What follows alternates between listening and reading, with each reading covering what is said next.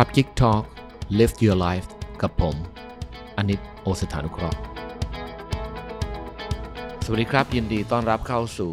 คลับ Geek Talk Podcast นะครับ วันนี้เรามาพูดถึง habit นะครับ หรือว่านิสัย บางคนเขาก็บอกมาถามบอกว่า เอ้ย ถ้าอยากรวยอะในชีวิตเนี่ยนะมันต้องเริ่มยังไง มันต้องหายังไงนะครับ อะไรยังไงนะสำหรับในเรื่อง mindset ผมบอกมันมีนิสัยอยู่นะ นิสัยคนรวยเนี่ยนะ ถ้าเขามีนิสัยแบบคนรวย เดี๋ยวเขาก็จะรวย นิสัยคนจนถ้าคุณมีนิสัยแบบคนจน ต่อให้คุณรวยแค่ไหน เดี๋ยวสักพักคุณก็จะจน อันนี้ในตำราเขาบอกว่ามี nine habits นะครับ หรือว่า 9 นิสัยที่ทำให้คุณไม่รวยสักที ลองมาดูไหมว่ามันมีอะไรกันบ้าง ถ้าเกิดว่าเรามีเราก็เริ่มปรับเปลี่ยน แต่ถ้าเรามีครบเลยเนี่ย ก็แสดงว่าณตอนนี้ชีวิตเราก็อาจจะไม่ได้ประสบความสำเร็จอย่างเราที่วางไว้ เราก็ต้องเปลี่ยนนิสัยเหล่านี้ซะ ข้อแรกเลยเขาใช้คำว่า over consumption ก็แปลว่า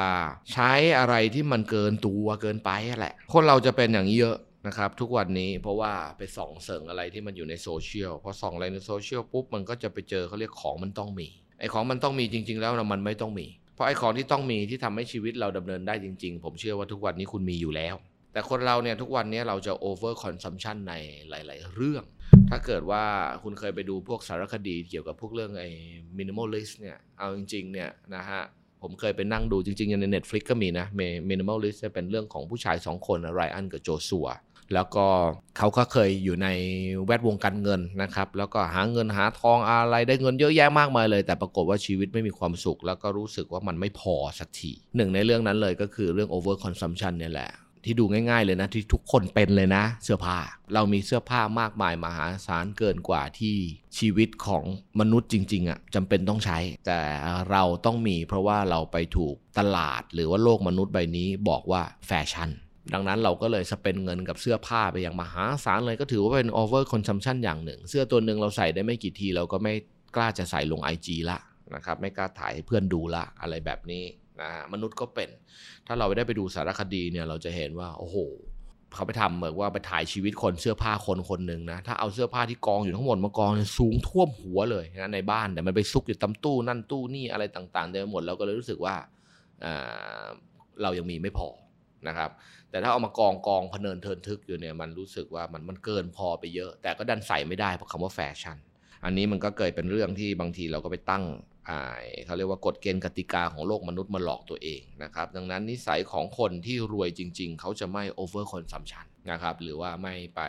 ใช้อะไรที่มันเกินตัวสุดๆ จนเกินไป อันนี้เป็นข้อแรก ดังนั้นกลับไปดู ที่ตัวเราสิเรา over consumption เมาทุกวันนี้นะครับในเรื่องราวแต่ละในแต่ละบริบทต่างๆของชีวิต และถ้าเกิดมันมีก็ไปลดมันลงซะข้อที่2ครับเขาบอกว่าเราไม่ invest in any skill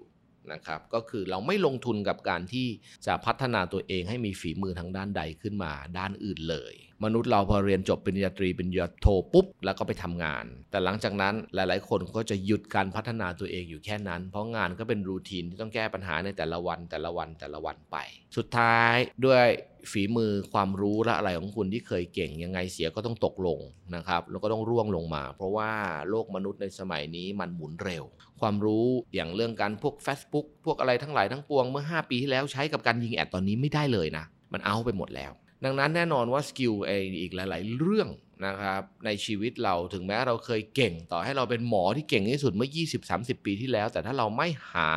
ความรู้ไม่พัฒนาไม่อะไรขึ้นมาเลย ทุกวันนี้เทคโนโลยีมันล้ำไปไกลเกินกว่าความรู้ที่เรามีในสมัยสัก 30 ปีที่แล้วอีกเยอะในทุกๆเรื่อง ดังนั้นมนุษย์เรานะครับในปัจจุบันนี้โดยเฉพาะบ้านเราเนี่ยเราจะไม่ค่อยเน้นทางด้านการติดอาวุธทางปัญญาสักเท่าไหร่ ก็จะไปเน้นทางด้านอะไรอย่างอื่นเสียมากกว่า แต่ถ้าเกิดว่าคนเราบอกว่าจะซื้ออะไรคอร์สออนไลน์สักคอร์สหนึ่งเพื่อมาพัฒนาตัวเองเนี่ยทุกคนจะบอกว่าแพงสองสามพันโอ้แพงนะครับสามสี่พันโอ้โหไม่ไหว แต่ถ้าเกิดว่าไปกินข้าวสักมื้อหนึ่งหรือโอมากาเสโอมากาเสเดี๋ยวนี้เท่าไหร่ มื้อหนึ่งห้าพันปกติ อันนี้ถูกหลายคนบอกถูกนะครับร้านเนี้ยจองเป็นเดือน แล้วก็ไม่ใช่ร้านเดียวเนี่ยนะ ตอนนี้ไอ้พวกร้านแบบเนี้ยนะหัวละห้าหกพันอะไรแบบเนี้ยนะครับบางทีหัวละหมื่นนะยกหูไปจองที่ 2 เดือนก็มี 3 เดือนก็มี มนุษย์เราจะไปจ่ายเข้ากับอารมณ์ของตัวเอง แต่อะไรก็ตามที่มาพัฒนาตัวเองอะไม่ยอมอะนะครับไม่ยอมซึ่งจริง ๆ แล้วจริงๆผิดนะ นิสัยของคนรวยหลาย ๆ คนที่อยู่ข้างตัวผมนะครับ ซึ่งผมเองก็ทำไม่ได้นะ ในหลาย ๆ ที่ก็ต้องยอมรับไปเลยนะครับ อย่างเช่นรุ่นน้องหนึ่งคนนะครับเป็นfund manager นะครับเป็นเรียกว่าไอเรียกว่าเป็นเจ้าของกองทุนเลยใหญ่เบอร์เรอร์เบอร์เลยนะฮะอายุอย่างน้อยนิดเดียวเองแค่ 30 ต้น ๆ นิสัยเขาคือทุกๆอาทิตย์เขาบอกเลยเขาต้องอ่านหนังสือ2เล่มและ list ไว้ในตารางเลย ตื่นเช้ามานะครับอากาศดีๆ เอากาแฟมาจิบปุ๊บเขาจะต้องใช้เวลาอย่างน้อย 1 ชั่วโมงนะครับในการอ่านหนังสือ ที่พัฒนาตัวเองเขา และหลังจากนั้นไม่ว่าจะเป็นไอ้พวกคอร์สออนไลน์อะไรต่างๆ ถ้าเกิดเจอนะครับ หรือว่าสามารถอบรมอะไรได้เขาก็จะไป แต่เขาไม่ไป spend กับวัตถุนะฮะ ถ้าจะให้ซื้ออะไรที่แบบว่าเป็นวัตถุแพงๆอะไรเนี่ยเขาบางทีเขาก็บอกคือเขารู้สึกเสียดายนะครับ เพราะว่ารู้ว่าไอ้สิ่งเหล่านี้อีกไม่กี่เดือนนะครับ หรือในระยะเวลาไม่กี่สิบวันนะครับ แต่การันตีว่าไม่ถึงปี มันจะหมดค่าแล้วมันจะเอา เขายินดีที่ไปเพิ่ม skill นะครับหรือว่าความรู้ในสมองของตัวเองมากกว่า ถ้าเรามีนิสัยนี้ขึ้นมาเมื่อไหร่ รับประกันว่าเราจะรู้อะไรเยอะกว่าคนอื่นเขา คนรวยคนจนเนี่ยต่างกันที่อะไรรู้ไหมความไม่รู้ ผมไปเจอเพื่อนอยู่อีกหนึ่งคนนะครับ คนนี้เขารู้ภาษาจีนพอเขารู้ภาษาจีนเนี่ยเขาได้เปรียบเราเยอะมากเลยนะครับ เพราะเขาสามารถสั่งของหรือว่าไปหาไอ้วัตถุดิบอะไรต่างๆ ที่ถูกนะครับจากประเทศจีนมาได้ถ้าเชื่อไหมเขามาบอกผมว่าพี่กราฟิกดีไซน์เนี่ยนะ จีนนี่โคตรถูกเลย จ้างคนไทยทำบางทีสองพันสามพันห้าพันหมื่นแสนนะ แต่ตอนนี้ตลาดเขาบอกตลาดจีนมันล้นมาก ถ้าพี่รู้แหล่งเลยพี่พูดจีนเป็นพี่ไปโพสนะ เชื่อไหม เขาไปดีไซน์กล่องไอ้ไอ้อะไรออกมาหนึ่งกล่องนะฮะ เหมือนกับผลิตภัณฑ์เขาอะเขาใช้คนจีนทำให้ เขาจ้างยาดีไซน์กล่องนี้ในราคา500 บาท ถ้าตีเป็นเงินไทย แล้วเขาบอกมีอย่างนี้อีกเต็มเลยถ้าพี่หาเจอนะครับมันอาจจะคงเป็นเว็บหรือว่าคล้ายๆ Facebook แต่มันไม่ใช่ Facebook นะมันเป็นน่าจะเป็นเวอร์โบไปเลยผมก็จำไม่ได้นะครับ เพราะมันเป็นภาษาจีนนะครับแล้วเราก็ไม่มีสิทธิ์เข้าไปเล่นด้วยมันเราต้อง register ว่าเป็นคนจีนเราถึงจะเล่นได้ แต่เขามีพรรคมีพวกมีเพื่อนมีฝูงที่อยู่ตรงนั้นนะครับเขาก็เลยสามารถจะเข้าไปเจอตาน้ำแล้วก็ทำธุรกิจอะไรแบบนี้ซื้อมาขายไปอะไรแบบนี้เขาชนะเรามากเลย เขาชนะเราด้วยอะไรครับ เขาไม่ได้ฉลาดกว่าเรา แต่เขารู้เยอะกว่าเรา ถ้าเป็นผมผมผมพอผมฟังเรื่องเหล่านี้พอผมรู้ผมก็คิดว่าผมทำได้แล้วผมพูดจีนได้ถูกไหมแต่ทำไมตอนแรกผมคิดไม่ออก เพราะว่าผมไม่รู้ไงว่ามันมีเรื่องอย่างนี้เกิดขึ้นอยู่ในโลก ดังนั้นอย่างที่บอกเมื่อไหร่ก็ตามที่เราคิดว่าเรา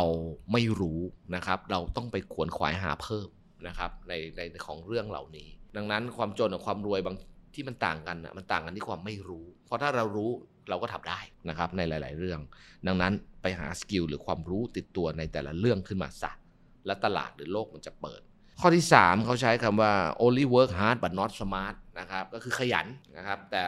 คือฉลาดแต่ไม่เฉลียว คนโบราณเขาบอก ผมก็นั่งฟังมันแปลว่าอะไรว่าฉลาดแต่ไม่เฉลียว จริง ๆ ก็คือ work hard แต่ not smart ทำงานหนัก แต่ไม่ฉลาด บางคนก็เอางานมาสุมอยู่กับตัวเองไว้หมดเลย ตัวกูทำได้อยู่คนเดียวในโลกมนุษย์ใบนี้ กูทำได้ดีที่สุดไม่ยอมแบ่งงานแบ่งการออกไปให้ชาวบ้านทำหรือหา professional มาทำหลายคนเนี่ยทำงานจนหัวยุ่งนะครับ ตื่นตั้งแต่เช้านะครับ แล้วก็นอนตั้งแต่นอนจนถึงกี่โมงอะนะฮะทุ่มเที่ยงคืนเสาร์อาทิตย์ก็ทำงาน แล้วก็บางทีก็มาปรึกษา ผมก็ถามว่าเมื่อคุณทำแบบเนี้ยเก่งที่สุดในโลกเหรอในโลกนี้มีเจ็ดพันล้านคนคุณเรื่องนี้คุณเก่งที่สุดในโลกแล้วหรือยังเขาบอกว่ายัง ดังนั้นในบางหน้าที่จงไปจ้างคนที่เก่งกว่าคุณเข้ามาทำซะ แล้วเดี๋ยวงานคุณมันจะเบาขึ้น นิสัยคนรวยเนี่ยไม่ใช่อมงานไว้กับตัวนะ นิสัยคนรวยคือแจกงานให้คนอื่นที่เก่งกว่าเราในด้านนั้นไปทำเป็น แล้วเดี๋ยวคุณจะรวย แต่ไม่ใช่เอางานทุกอย่างมาอมไว้กับตัวอย่างเดียวเพราะต้องการความเพอร์เฟกนะฮะอันนี้ใส่แบบนี้อาจจะเป็นอาร์ติสนะครับเขียนรูปเขียนอะไรเพอร์เฟกมาก แต่จะไปรวยแบบว่าสร้างเครือข่ายอะไรขึ้นมาเนี่ยไม่ได้นะครับเพราะว่าแจกงานไม่เป็น อันนี้เขาเรียกว่าบางทีก็เรียก work hard แต่ not smart เอาทุกอย่างมาอมไว้กับตัว คนบางทีก็ถามนะ เออทำไม work hard นะ คนเราบอกว่าขยันแล้วเดี๋ยวจะร่ำรวย ขยันเนี่ยอาจจะทำให้ไม่อดตายนะครับ แต่ถามว่าถ้าจะรวยจริง ๆ คุณต้องฉลาด เพราะไม่งั้นคนที่ออกแรงจะต้องรวยที่สุดในโลกถูกไหม แต่ปรากฏทุกวันนี้คนออกแรงกลายเป็นคนได้เงินน้อยสุด เหมือนอย่างเช่น เราไปดูค่าแรงของช่างที่แบกปูนนะ หรือว่าไปโบกตึกอะไรแบบนี้ ถ้าเทียบกับคนที่นั่งอยู่ในออฟฟิศ แล้วนั่งประชุมถามว่าใครเหนื่อยกว่ากัน คนแบกปูนเหนื่อยกว่ามหาศาลไม่รู้กี่สิบกี่ร้อยเท่า แล้วทำไมนั่งอยู่ในห้องแอร์แล้วมันถึงรวยกว่าคนที่ใช้แรงขนาดนี้ คนนั่งอยู่ในห้องห้องแอร์เขา work smart ไง แต่คนที่ไปแบกปูนเนี่ย work hard เฉยๆ คือทำงานหนัก แต่ไม่ได้มีอะไรแตกต่างไง เมื่อไหร่ก็ตามที่คุณทำอะไรที่ไม่ได้มีอะไรแตกต่างกับชาวบ้าน เมื่อนั้นสิ่งที่คุณทำจะไม่ค่อยมีราคา เพราะอย่างผู้รับเหมา ถ้าคนนี้ไม่ทำก็แน่นอนว่าก็จะอาจจะมีแรงงานต่างด้าวอะไรที่ขยันแล้วก็ตัวใหญ่กว่านี้ยืนรอพร้อมเต็มไปหมดนะครับที่จะทำก็แน่นอนค่าแรงมันก็อยู่ที่ค่าแรงขั้นต่ำ300กว่าบาท ถ้าเอ็งไม่ทำเดี๋ยวคนอื่นก็ทำนะครับ เพราะว่า skill หรือฝีมือมันซ้ำกัน อันนี้ก็เลยหมายความว่าถ้าเกิดว่าคุณทำอะไรที่มัน ต่อให้คุณทำหนักจริง ๆ แต่ว่า skill หรือฝีมือนั้นมันซ้ำกับชาวบ้านเยอะแยะไปหมดคุณก็ไม่รวย คุณต้องต้องไปหาทางแตกต่างกับชาวบ้านให้ได้ ซึ่งความแตกต่างอันนี้คือความเฉลียว หรือว่าเป็นความสมาร์ทในเรื่องของตรงนี้ ถ้าหาไม่เจอต้องรีบหาให้เจอ ไม่งั้นคุณจะไปอยู่ในตลาดที่เป็นตลาดเขาเรียก red ocean แข่งกันอย่างเดียวเลยในสินค้าหรือบริการที่มันเหมือนเหมือนเหมือนเหมือนกัน ขยันให้ตาย ก็ไม่อดตาย แต่ไม่รวยสักทีข้อต่อไปข้อที่ 4 เขาบอกว่า cannot delay gratification นะครับก็คือ gratification หมายถึงพวกความพึงพอใจครับ เอาเป็นว่าอยากได้อะไรแล้วมันต้องได้ บางคนได้เงินได้ทองมาสะสมมาเป็นแสนสองแสนนะครับ แทนที่จะเอาเงินตรงนี้ไปต่อนะครับไอความรู้หรือธุรกิจหรือไปเริ่มอะไร ที่มันเป็นอะไรใหม่ ๆ กับชีวิตขึ้นมา ก็เอาไปซื้อของแบรนด์เนมนะครับบางคนก็ไปซื้อกำไรนะเขาเห็นเขามีกันอันละแสนสองแสนก็ซื้อมาใส่ข้อมือไว้ แล้วก็ภูมิใจกับตัวเองอยู่คนเดียวนะครับ ว่ากูนี่เท่ที่สุดในโลกแล้วนะครับ มันเป็นความรู้สึกที่คุณคิดอยู่คนเดียวเท่านั้นแหละมันไม่ได้มีใครไปวุ่นวายอะไรกับคุณหรอกนะครับในเรื่องความรู้สึกนี้ ทั้งๆที่เงินจำนวนนี้ คุณสามารถเอาไปลงทุนธุรกิจใหม่เริ่มอะไรเล็ก ๆ ได้ แล้วก็สามารถเจ๊งเลยก็ยังได้ เพราะว่ามันเป็นเงินที่เราเตรียมไว้สำหรับเขาเรียกว่าซื้อของแบรนด์เนมอะมันก็มันก็เท่านั้นถูกไหมฮะเอามาเติมอีโก้ตัวเองเฉยๆเงินเนี่ยถ้าเกิดคุณเอาไปลงทำอะไรสักอย่างหนึ่งต่อให้เจ๊งหมดคุณก็ได้ step ที่1 หรือขั้นตอนความรู้ขึ้นมาแล้วว่าอ๋อทำไมมันถึงเจ๊งนะครับ แล้วคุณก็พยายามอุดรูรั่วแล้วเลยก็ไปต่อ ความสำเร็จเนี่ยมันคือความล้มเหลวหลาย ๆ ครั้งนะฮะความล้มเหลวมันจะเป็นบันไดนะฮะพอมันล้มหนึ่งทีมันก็เหมือนไม้มากองทับไว้หนึ่งคัน ล้มอีกทีมันก็เหมือนไม้กองทับไว้หนึ่งคันพอคนล้มไปสิบทีคุณมีบันไดสิบขั้นแล้วเดี๋ยวคุณเดินเข้าไปถึงความสำเร็จได้ง่ายๆละแต่คนเราเนี่ยนิสัยถ้าเกิดว่านิสัยไม่รวยนะ แบบนี้แหละนะครับอะไรที่เป็นความพึงพอใจเอาเงินไปใส่ตรงนั้นก่อนแล้วเดี๋ยวที่เหลือค่อยว่ากัน แน่นอนว่ามันก็ไม่รวยสักที ข้อต่อไป increase income increase spending ตรงตัวเลยครับ พอเงินมากขึ้นก็จ่ายเยอะขึ้น ผมเองก็เป็น สมัยก่อนตอนอายุ 20 กว่ากว่านะครับ เคยใฝ่ฝันไว้ว่าถ้าตัวเองเนี่ยมีเงินเดือนสัก 6 หลักนะครับ คือแตะแสนเมื่อไหร่ โอ้ ชีวิตคงมีความสุขมาก ใช้ยังไงก็คงเหลือเฟือ ตอนนั้นยังเป็นเด็กหนุ่มวัยรุ่นนะครับเพิ่งทำงานอยู่ในบริษัทหนังสืออะไรเงี้ย รับเงินเดือนอยู่นะครับ เดือนเดือนแค่สองหมื่นอะไรอย่างเงี้ยนะชั่วโมงนั้น เราคิดว่าถ้าเกิดว่าเรามีแสนหนึ่งเนี่ยโอ้โหนะฮะคงจะเหลือเฟือเลี้ยงเพื่อนเลี้ยงฝูงได้ด้วยซ้ำแต่มันไม่เป็นอย่างนั้นนะคุณนะครับพอเงินเดือนไต่ขึ้นมา 5 0,000 มันก็ใช้ไม่พอนะครับเงินเดือนไต่ขึ้นมาเจ็ดแปดหมื่นมันก็ใช้ไม่พอนะครับแตะถึงแสนมันก็ใช้ไม่พอนั่นแหละเพราะว่าอะไรเราไปเริ่มนิสัยของเราไปสร้างรายจ่ายตามเงินที่เรามีขึ้นมานี่เป็นกันทุกคน สมัยก่อนกินอะไรกินหมูกระทะกินบะหมี่ข้างทางไปกินสุกี้อะไรก็เราก็ถือว่าสุดยอดเลี้ยงเพื่อนบ้างแชร์กันคนละ 300 500 ก็มีความสุขละ โตขึ้นพอเงินมันมากขึ้นก็ยังไง มันก็ต้องไปไหนโอมากาเสะบ้างนะฮะ ก็ต้องไป chef's table ต้องไปอะไรสุดท้ายเงินมันมากขึ้นเท่าไหร่ มันก็มันก็ตามกิเลสไม่ทัน กิเลสมันคือความคิดคิดปุ๊บมันใหญ่แค่ไหนก็ได้นะครับ แต่เงินเนี่ยมันต้องใช้เวลาบางที 6 เดือน 1 ปีกว่าจะได้ก้อนนั้นมา มันตามกิเลสไม่ทันพอมันตามกิเลสไม่ทันสุดท้ายมันก็พร็อพในตัวก็คงเยอะขึ้น แต่สุดท้ายการใช้ชีวิตมันก็เหมือนคนจนอยู่ดี แต่ถ้าคุณอินคัมเยอะขึ้นแล้วคุณใช้ชีวิตแบบเดิมเนี่ย ผมการันตีเลย คุณเหลือมหาศาลเลย ลองมองย้อนกลับไปสิทำไมสมัยเด็ก ๆ เราอยู่มหาลัยเนี่ย ได้ค่าขนมจากพ่อแม่เนี่ย ก็ไม่เท่าไหร่นะ แต่เราก็ยังอยู่ได้นะนะฮะอาหารเหินไปกินเหล้าหลังมหาลัยกับเพื่อนอะไรก็ว่ากันไป วันนี้เราอาจจะมีเยอะกว่าตรงนั้นไม่รู้กี่เท่า แต่เราก็ยังไม่พอนะครับ เพราะว่าพออินคัมมากขึ้นเราจะไปสร้างรายจ่ายกับตัวเองให้มันเยอะขึ้นโดยอัตโนมัติ แต่ถ้าคุณเปลี่ยนนิสัยนี้ได้เมื่อไหร่หรือลดลงได้เมื่อไหร่เนี่ยเดี๋ยวเงินจะเหลือเยอะขึ้นนะคุณลองไปลองไปทำดู ข้อที่ 6 เขาบอกว่า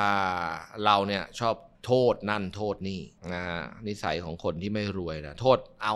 ครับตอนนี้เขาใช้คำว่า external problem เพราะเรื่องนี้นั่นแหละ เพราะนักท่องเที่ยวใหม่มาเพราะเงินเฟ้อมันมากเกินไป เพราะสมัยนี้การแข่งขันมันสูงเกินไป เพราะอะไรก็ว่าไปนะครับมันก็โทษได้ แต่โลกมนุษย์มันก็เป็นอย่างนี้แหละ ตั้งแต่เกิดมานะ ตัวผมเองนะก็ได้ฟังไอ้ยังไม่เห็น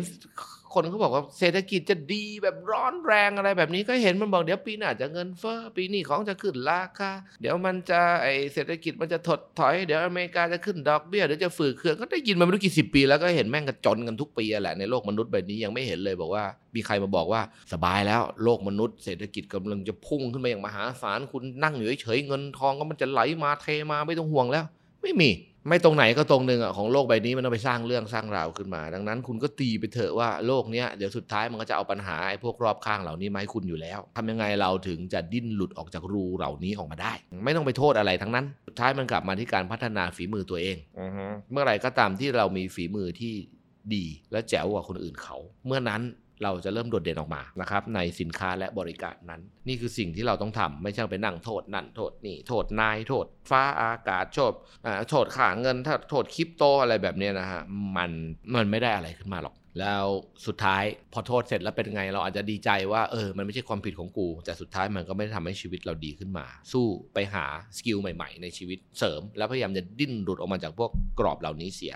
จะดีกว่า ข้อที่ 7 lack of discipline แน่นอนนะฮะคนที่ไม่รวยหรือว่ายังไม่ประสบความสำเร็จในชีวิตข้อนี้ต้องมีอยู่แล้วคือไม่มีวินัย วินัยในที่นี้หมายถึงวินัยในการใช้ชีวิตนะครับไม่ว่าจะเป็นเรื่องของการตื่นกี่โมงนะครับการผัดวันประกันพรุ่งอันนี้มีทุกคน เรื่องของการใช้เงินเกินตัวอันนี้มีทุกคนนะครับเรื่องของการที่แบบว่าไอ้ตอนนี้สบายๆอยู่ดูนอนไถ TikTok ไปก่อน นะครับไอ้เรื่องที่แบบจะไปนั่งอ่านอะไร เรื่องเกี่ยวกับทำมาหากินไปเข้าคอร์สอบรมสัมมนาโอ้ไม่ไหวมันมันต้องขับรถไป มันต้องไกลนะครับ แล้วก็ไม่ได้อะไรนะกลัวจะไม่ได้อะไรนะครับ ก็เลยนอนอยู่เฉยๆดีกว่า นอนเฉยๆนี่มันได้นะมันได้ความสบาย แต่ถ้าเกิดว่าทุรนทุรายไปนั่นไปนี่กลัวเขาจะกลัวเขาเดี๋ยวเขาสอนไม่ดีกลัวนั่นกลัวนี่กลัวไปเรื่อยแหละขี้เกียจอะเอางี้เถอะนะฮะสุดท้ายพอคนมันไม่มีวินัยมันก็ไม่ มันก็ไม่เติบโต จริงๆมันทุกเรื่องนะ แม้กระทั่งออกกำลังออกกำลังเนี่ยนะครับ ถ้าคนเรามีวินัยแบบนี้สวยกันหมดทุกคนแล้วละหล่อกันหมดทุกคนแล้วแหละนะครับ แต่เพราะอะไรไม่มีวินัย โทษไปพูดไปเรื่องมาโทษนี้เรื่องไอ้เรื่องพวกนี้ผมเองเนี่ยตัวดีเลยในเรื่องออกกำลังนะครับ สมัยก่อนก็แหมถ้าเกิดว่าเราได้เป็น member ฟิตเนสดีๆนะครับ เราถึงจะมีแรงไป ก็มีวันพอถึงวัยวัยหนึ่งที่แบบเงินทองมันพอหาได้พอแล้ว เราก็ไปสมัครฟิตเนส นะครับพอไปฟิตเนสปุ๊บก็คนมันเยอะต้องไปยืนต่อคิว ถ้าเรามีคอนโดดีๆ แล้วข้างบนเป็นวิวสวยๆนะครับ ก็ไม่มีคนมาวุ่นวายนะครับ เราก็จะจ้างเทรนเนอร์มาเล่นของเราคนเดียวการันตีว่าเปิดพงเปิดเพลงนะฮะเราก็จะมีความสุขเราก็จะหุ่นดี ทุกวันนี้มันก็มีละถ้าให้พูดตามตรงนะครับ ก็อยู่คอนโดกลางเมืองมีฟิตเนสอยู่บน top floor เลยนะครับสระว่ายน้ำอีกนะครับสระว่ายน้ำมีเครื่องนวดอีกไม่รู้กี่จุด 7 จุดนะครับ สุดท้ายก็ยังไม่ไป แค่นี้แค่กดลิฟต์ขึ้นไปเนี่ยเพราะว่าอะไรดิสซิ p ลินนะไม่มีวินัยกับตัวเองก็ก็ตั้งไอ้ข้อเหล่านี้ไปเรื่อยๆ แต่ถ้าคนเขามี discipline เขาไม่สนใจอะเขาก็ขึ้นรถเมล์ขึ้นรถไฟฟ้าวิ่งไปฟิตเนสของเขามีน้อยก็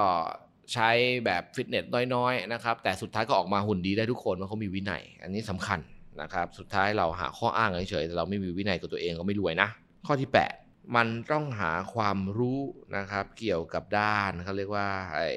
financial นะครับต้องต้องเข้าใจก่อนว่า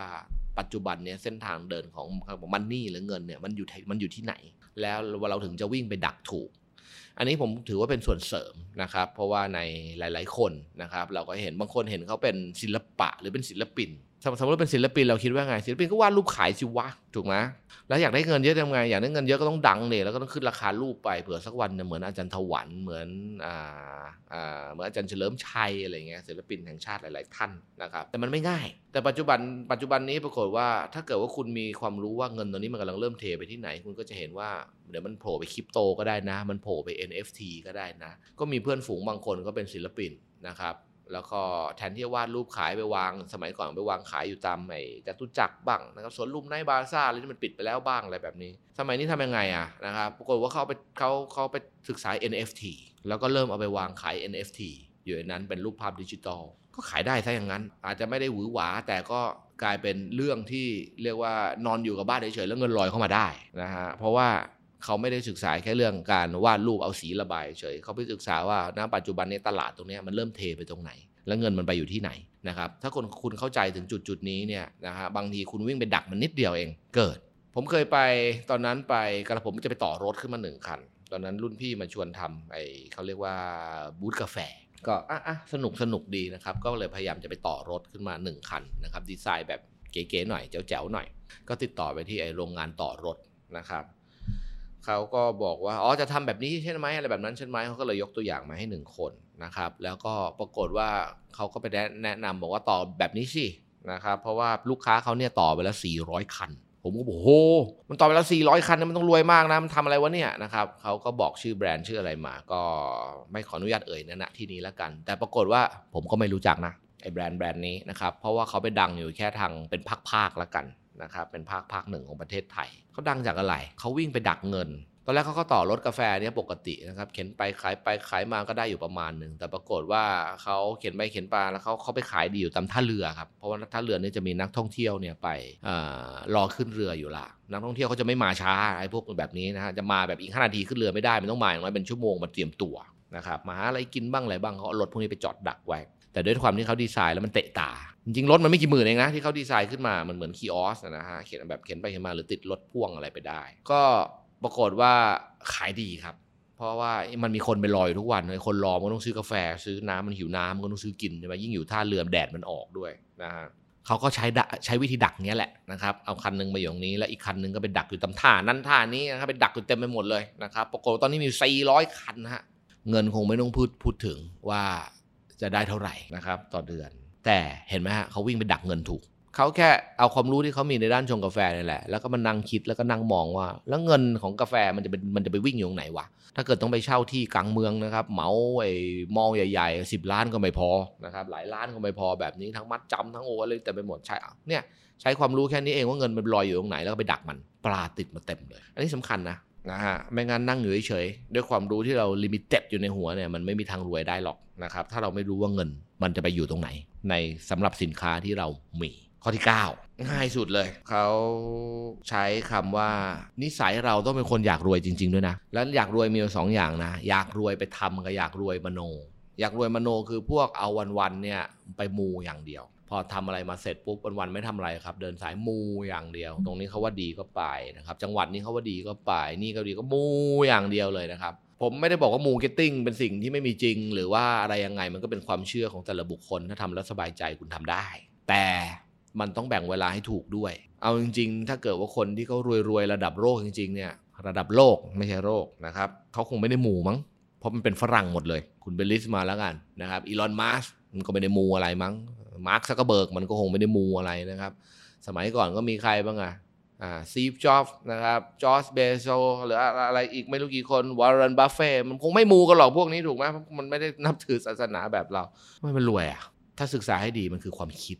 นะฮะความคิดที่เขาคิดแตกต่างจากโลกหรือว่าจากคนอื่นนะครับแล้วเขาก็มีแล้วเขาลงมือทำแล้วก็มีความรอบคอบในหลาย ๆ ด้านด้วย ดังนั้นสำหรับข้อนี้เอาละเราอยู่ในศาสนาของเราไอ้เรื่องไอ้ความเชื่อที่จะช่วยทางด้านศรัทธาและจิตใจเราก็ทำไปแต่นิสัยการพัฒนาตัวเองมันต้องผสมเข้าไปด้วยนะ นิสัยคนจนคือร่ำรองร่ำร้องรอเงินลอยมาตกตรงหน้าโดยการขอพรนะครับแต่ถ้านิสัยคนรวยคือการ explore หรือว่าการเริ่มเข้าไปทำเรียนรู้จากมันนะครับ เรียนรู้จากความล้มเหลว แต่เล็ก ๆ เริ่มจากเล็ก ๆ แล้วก็เรียนรู้ออกมันล้มยังไงมาอะไรไง แล้วขยายไปเรื่อยๆเรื่อยๆเรื่อยๆแล้วเดี๋ยวสักวันพอคุณเจอช่องและจังหวะคุณได้ คุณก็จะประสบความสำเร็จนะครับอย่างหลีกเลี่ยงไม่ได้ อันนี้เป็น 9 ข้อหรือ 9 นิสัยนะนะครับที่ถ้าคนคุณมีอยู่ในตัวครบ 9 ข้อ คุณก็จะไหลๆไปวันๆอาจจะยังไม่ได้ไปถึงเป้าหมายดวงดาวที่คุณตั้งเอาไว้ แต่ถ้าคุณทำ ตามนะครับ อย่างที่ผมบอกไว้ในแต่ละข้อเลยทำกลับด้านกัน นิสัยที่เป็นนิสัยไม่ดีคุณทำกลับด้านเมื่อไหร่นะครับ การันตีร้อยวัน คุณเห็นผล ผลอาจจะไม่ใช่ตัวเลขว่าแบบว่าได้ร้อยล้านพันล้าน แต่คุณจะเห็นช่องทางในชีวิตอะไรของคุณขึ้นมาอีกเยอะแยะมหาศาลเลย และนั่นแหละ เพียงแค่ถนนทางชีวิตเนี่ยมันเปิดให้มันกว้างขึ้นเนี่ยคุณเดินง่ายขึ้นอีกเยอะ แล้วเมื่อไหร่ที่จังหวะได้เวลาได้ของชีวิตคุณประสบความสำเร็จแน่นอนครับ